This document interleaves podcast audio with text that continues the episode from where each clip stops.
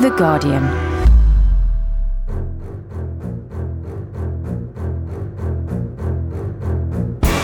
Hello and welcome to The Guardian's daily election podcast. I'm Andrew Rawnsley, Associate Editor of The Observer. Joining me in this regular Friday slot, two delightful colleagues from The Guardian, Chief Political Correspondent Nick Watt. Hello there. And columnist Marina Hyde. Hello. Hello. Before we begin, I think we should agree some ground rules. It's probably easiest just to use the 76 from last night, so there'll be absolutely no applause no hogging the microphone, no bodily contact with either the audience or each other, at least until the very end. We may allow some laughter. Yes, we have to begin with the first televised debate in British election history. 9.4 million people on average tuned in to watch. Not quite the World Cup final, but not too bad for 90 minutes of raw politics without an ad break. If you've managed to avoid it all until now, here's some of what you missed. It can only end up with the loss of thousands of jobs, including teachers. You will not back us and support us on keeping education Briefly, spending Mr. Cameron, rising. then Mr. Clegg. Why won't you support educational spending I, I as we think do? people can hear that this is just a complete invention of a true. figure plucked out of the air. We are saying that the government could save one pound out of every hundred it spends. Now, what small business, what large business, what family, frankly, hasn't had to do that during this difficult recession? All right, and to Mr. go Clegg on as, now. as the Mr. prime- Clegg you now. are going to take money if you're- out of not the sure if school you're like me. I know that. Thank you, Mr. if Brown. Mr. Clegg. Not sure if you're like me, but the more they attack each other, the more they sound exactly the same. We have got to make a decision now about how we secure the recovery this year. choose hope over fear because we have incredibly exciting and optimistic plans about, for the future of our country. What I've tried to show you this evening is that there is an alternative uh, to, to the two old parties. I know many of you think that all politicians are just the same. I hope I've tried to show you that that just isn't true. I thought that zinger by Nick Clegg, the more they attack each other at the expense of the other two, the more they sound the same, was probably the closest we came to a, a good zinger of the night. Marina, the consensus this morning among both the commentariat and the opinion polling is that it was Nick Clegg's night. He was the winner of the debate. Do you agree? Yeah, I think he was the winner of the debate. I have to say, I watched it in a sports bar in uh, London's glittering Haymarket, where uh, I think it was a little bit different to the media village in Manchester, in that there were people literally complaining that they couldn't hear the darts. So um, I don't think they've broken through to all the voters quite yet. So Nick Clegg or David Cameron Gordon Brown, not in the sports bar, probably did not shift many They've not really appealed to sports bar man yet, but I don't know if that's a dem- demographic they're actually chasing. It's Uh, Nick, do you think Nick Clegg? Yeah, do you give it to him? Uh, absolutely, uh, and as you're, you're absolutely right to pick on that quote where he said, "The more they attack each other, the more they look the same." Uh, very much, he played the role as the outsider, and I think the interesting question for us this morning is what it says about our political system, because Nick Clegg is not taken seriously. Oh, he's the leader of the third party. He's not taken seriously because every week at Prime Minister's questions he stands up and he has a volley of abuse from both sides. It's very difficult for him to get himself heard, and the one chance when he was given equal footing, when he was allowed to be heard, he stole the show. So I think that this t- changes the way we do politics, not just in terms of there's a television debate, but he'll be able to come back, say he's still the leader of the third party in uh, Prime Minister questions. He'll be able to stand up in the Commons and say, You lot are shouting me down, grow up. People do actually want to listen to me. Look at how well I did in the telly debate. Now, Marina, one thing we noted that in ev- nearly every response from all three of them, we had these attempts to bring in autobiographical or biographical anecdotes to support their points. I once met a bloke in Kettering with irritable bowel. That is why I really care about the NHS. Now, this is a very American technique, but do you think it actually works or does it turn the British off? God, you've got to get it right, haven't you? My favourite is that guy. The, the, do you remember Cameron, the forty-year-old black man who? Yes, he I met a he black was- man, He he met a black Very man. odd Well done. Yeah. Uh, when, and he came, he'd come to England when he was six, and he'd been thirty years in the uh, in the Royal Navy. Now, is, is that the first cabin boy? Has he met a cabin boy? I, I, I can't understand. that. How he has got to be careful, doesn't it? It does He's- sound ever so slightly patronising. I think I hope he got a phone. I would have. I would have asked for a phone number. By the time we got onto the third one, the you know the whoever the one who has to keep committing Unu- burglaries. I agree with you. Unusually care. undeft of Cameron because you can't imagine him saying, I, "I once met a white man." That's the boy. Nick, did you think he was not quite as I mean, okay, fine, but not quite the Cameron a lot of people, including Tories, had expected. No, that's right. I mean, he was polished. Yes, he was. But it's interesting. There's Marina saying about, you know, does, does he connect when he comes up with an individual story? I think it works when it's genuine. So when he talked about Ivan, his son who died last year, severely disabled son,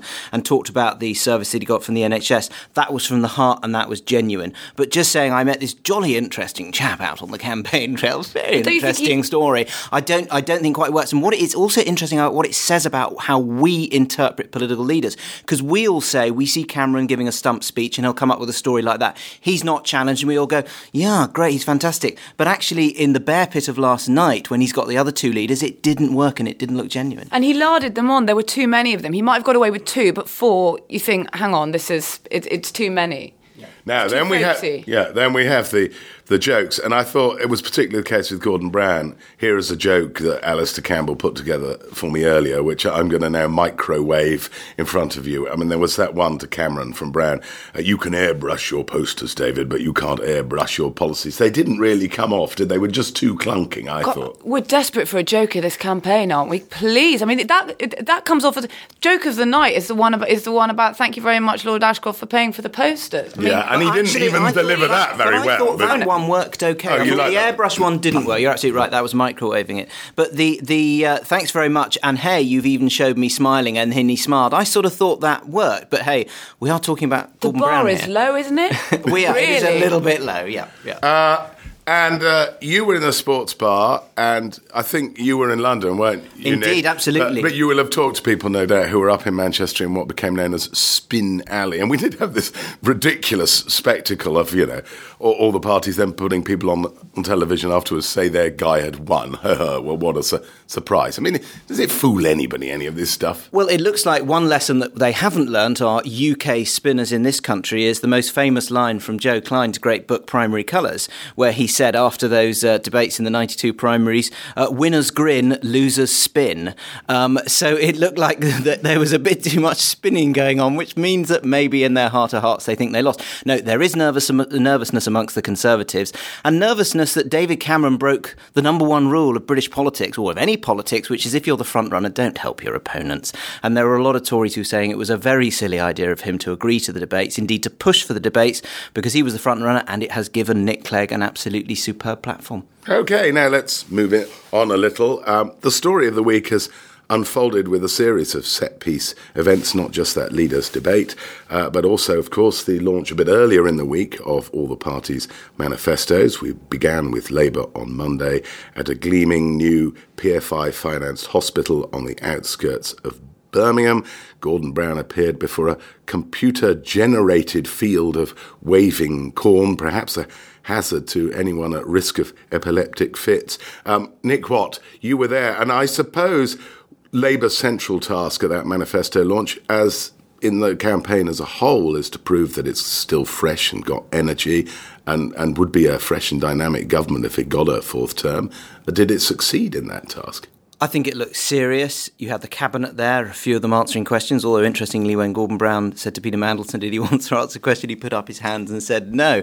So it looks serious and it looks substantial. But the thing that was really interesting to me was reading the Labour manifesto. It is the most boring, mind numbingly, clunkingly dull read. And if you're having problems getting to sleep at night, I really recommend get the Labour manifesto. You will be asleep within five minutes. And the reason why it's such a poor read is you just feel it's been written by a committee. That Ed Miliband, who was in charge, sort of went off on some great sort of Fabian journey. And uh, Peter Mandelson uh, brought his boy in, Patrick Diamond, sort of pulled him back to the centre ground. It's written by a committee. Uh, so not a great read, but maybe serious stuff. And maybe that's a good platform. And meanwhile, the, the Conservative manifesto came in this sort of blue, like a hymnal, like a hymn actually. Book. Yeah. like yeah. a hymn book. It did look yeah. just like a hymn book, or, or Tombstone even, you know. Yeah very heavily involved. But it is a book and it's a hardback book, so we can take it on holiday. I mean, August, you know, on a Greek beach. It'll be it'll be fun to read it. But actually, we, we joke but it is beautifully written because it's not written by a committee. It's written by um, two key people, Oliver Letwin and Steve Hilton, who are absolutely on the same journey, which is to create this big society, which is to devolve power. And they are both wordsmiths. Now, Do we want to be governed like that? Well, maybe not, but certainly to read it, it's quite a pleasant read. But I think I probably won't read it. It's got to be better than the manifesto films, the little stick men films that Labour have put out, um, which are done apparently by Ridley Scott Associates. Oh, Blade Runner, they weren't. The- Uh, it was pretty pretty basic. They were, they were quite fun though, quite lively, wasn't it? I, I, I. I really think that this is the, I get the thing about the bar being lowered again. It's like people say, well, they're quite fun. To normal people, this is not quite fun. This looks like a really bad episode of Bod, which was quite fun. And then I, I was there at the uh, Battersea Power Station along with uh, many of my my colleagues and a, uh, an audience, a, a, a clack of clappers, because all the parties do this now, so they have a clack of their own activists in there to to to clap. Uh, That was an interminably long affair at Battersea Power Station. I think it was the longest of all. Marina, do, do you think it serves the parties any good at all? These manifesto launches. I mean, does it will it engage any of the public? Will they want to rush out and say, "Yes, I must now buy a manifesto"? Well, what? No, I don't. No one's going to buy a manifesto, are they? But what it does do is that I'm afraid we're all we all operate in a certain way, and it does buy you the media for that morning. So um, it's it's worth it on that level, and that you know you can get you line up people to talk about it straight afterwards, and you can sort of own the airways for six hours. Or, And Battersea Power Station, I mean, famously, for instance, on a uh, a cover of a Pink Floyd album about pigs and dogs, uh, David right Yeah, from it's a a bit of a- symbolism Well, it's, it's a bit of a Rorschach test, isn't it? Like everyone sees what they want to. Like it's a crumbling building that no one can ever actually properly regenerate. If you want to be, if you're on the Labour side, or if you're on the Tories, it's it, you know it's a great new thing of hope because they've got a temporary glass structure in the middle of it. Anyway, I mean, I But the amazing thing was that David Cameron didn't know about the Pink Floyd album cover. Surely, you know, he's that generation. Aha, Sharad, you are. He didn't know that He was did, one of the lyrics. and, and I thought he was, uh, you know, he makes a big thing of sort of being quite with it, but obviously he's not. But in terms, well, he'd say that maybe show, you showing your age and that he likes. I'm the same band- age as him. No, he likes uh, the bands, that- uh, bands that came along a bit later Well, after I'm the same age. pompous I'm- prog rock. I don't Yeah. know. I'm Well. claiming to speak for him, but I quite like Pink Floyd myself. Exactly. But, uh, but it was you're talking about the interminable length. Patrick Wintour, our colleague, the pillar of of the Guardian, uh, he did a very funny blog because obviously the, the great Tory mantra is "We're in it together," and Patrick wrote "We're in it forever," uh, which was quite funny. Well, this takes me on to another point because I got this manifesto, so your invitation to join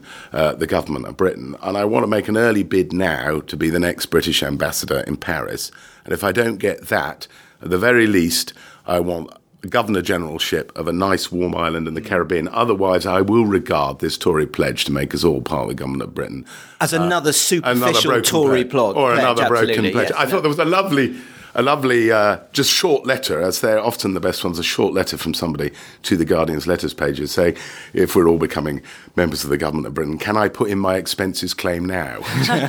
It was a Yeah. lovely, lovely. I, there, I mean, people are quite cynical about that sort of thing. I thought uh, Armando Iannucci's little tweet about saying, um, if you're arresting someone in Wigan today, you must say, I have been invited to perform this arrest. Yeah, yeah. I, just the idea of, um, I think people are immediately cynical about having to get up and like run society, and that, that represents a leap forward as opposed to just another way of talking about cuts. yeah, this DIY government is going to That's, catch on. eh? that's right. I mean, Simon Hoggart wrote a very funny sketch, DIY surgery. You know, here's the knife, and here's how you Yeah. sort of.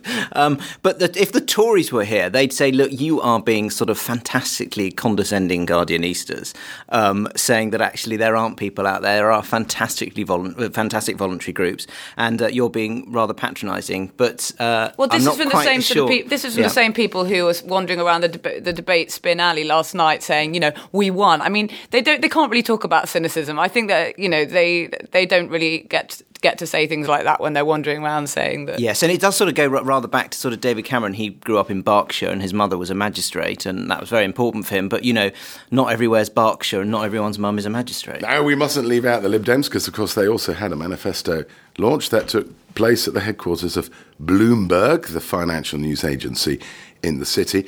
Bit odd the symbolism of that, given that the Libs have been probably the the most aggressive in flaying the city. I thought like a vegetarian party launching its manifesto in an abattoir, Nick. A bit like that, but it's sort of aren't we serious? And we have um, Our numbers we, add up, we have the great Vince Cable, or, or, or the, the, the great Tory line going around about Vince Cable is obviously the great thing about Vince is that he forecast 17 of the last two recessions, um, and it's quite an interesting point. I mean, he spoke he spoke before Nick Clegg, and he was he was very very good. Um, uh, although the thing about Vince Cable, who obviously is important because you know his pictures on the side of the bus and all that sort of stuff they're campaigning in. Uh, the thing about Vince Cable is you sense that he, he's he's a very good commentator, but I'm not quite sure whether he's such a good doer because of course one of their big policies where they're going to raise all this money, 17 billion I think it is, to be able to raise uh, a tax allowance up to 10,000. One of his policies is the mansion tax, uh, which crumbled within about five nanoseconds of it being launched at uh, the Liberal Democrat conference last year. It was going to be a million pounds, had to raise it to two when they realised all the posh seats they'd lose. Uh, Marina, you had, I believe, the rare pleasure of attending the launch of UKIP's manifesto. It was indeed a rare pleasure. It was in uh, the back of a restaurant in um, actually Sky and the BBC News' Westminster building because they thought that they could actually get them to come down three floors. uh, um, the, no French food on the menu. No, there was absolutely nothing on the menu. Um, it was it was in the, one of the smallest rooms I've about a quarter of the size of the room we're in currently now. Um, and um, I have to say that Lord Ranningham Pearson, not perhaps the most seasoned media performer, hadn't yet got round to reading the manifesto. Was a bit confused that they were going to ban the burqa in private buildings as well as public, but give him time. It's 15 pages. I'm sure he'll get. And he's seriously posh, isn't he? I mean, he's. Yes, he is. I mean, he makes David Cameron actually sound quite sort of like a pro. Yeah, quite chaffy, really. I mean, and his wife, I think, is standing. His wife's she? now going to stand in yeah. uh, Kensington. She was unveiled at the end as the surprise candidate. Um, they've got these sort of T-shirts, which I think they think are fantastically risky. Nigel Farage said it was going to be the edgiest campaign in British political history. So you're thinking, wow, what's going to happen? When you got there, there was a um, there was there were T-shirts saying "withdrawal!" exclamation mark before it's too late. it was really ooh matron.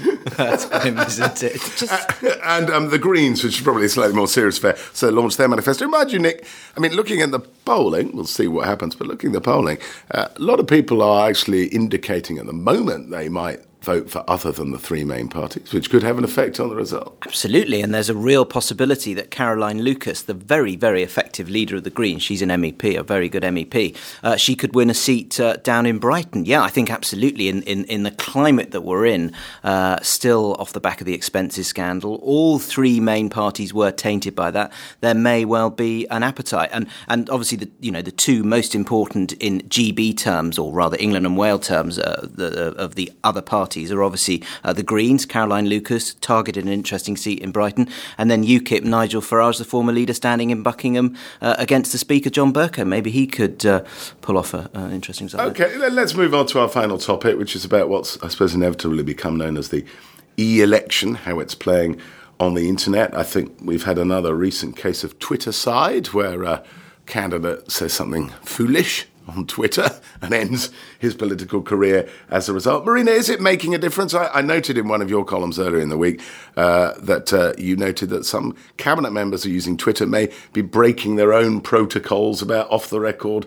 Oh, it was ridiculous. We were on the bus on the way to the Labour manifesto. We had a briefing from a person we were required to describe as a senior cabinet minister, but that was it.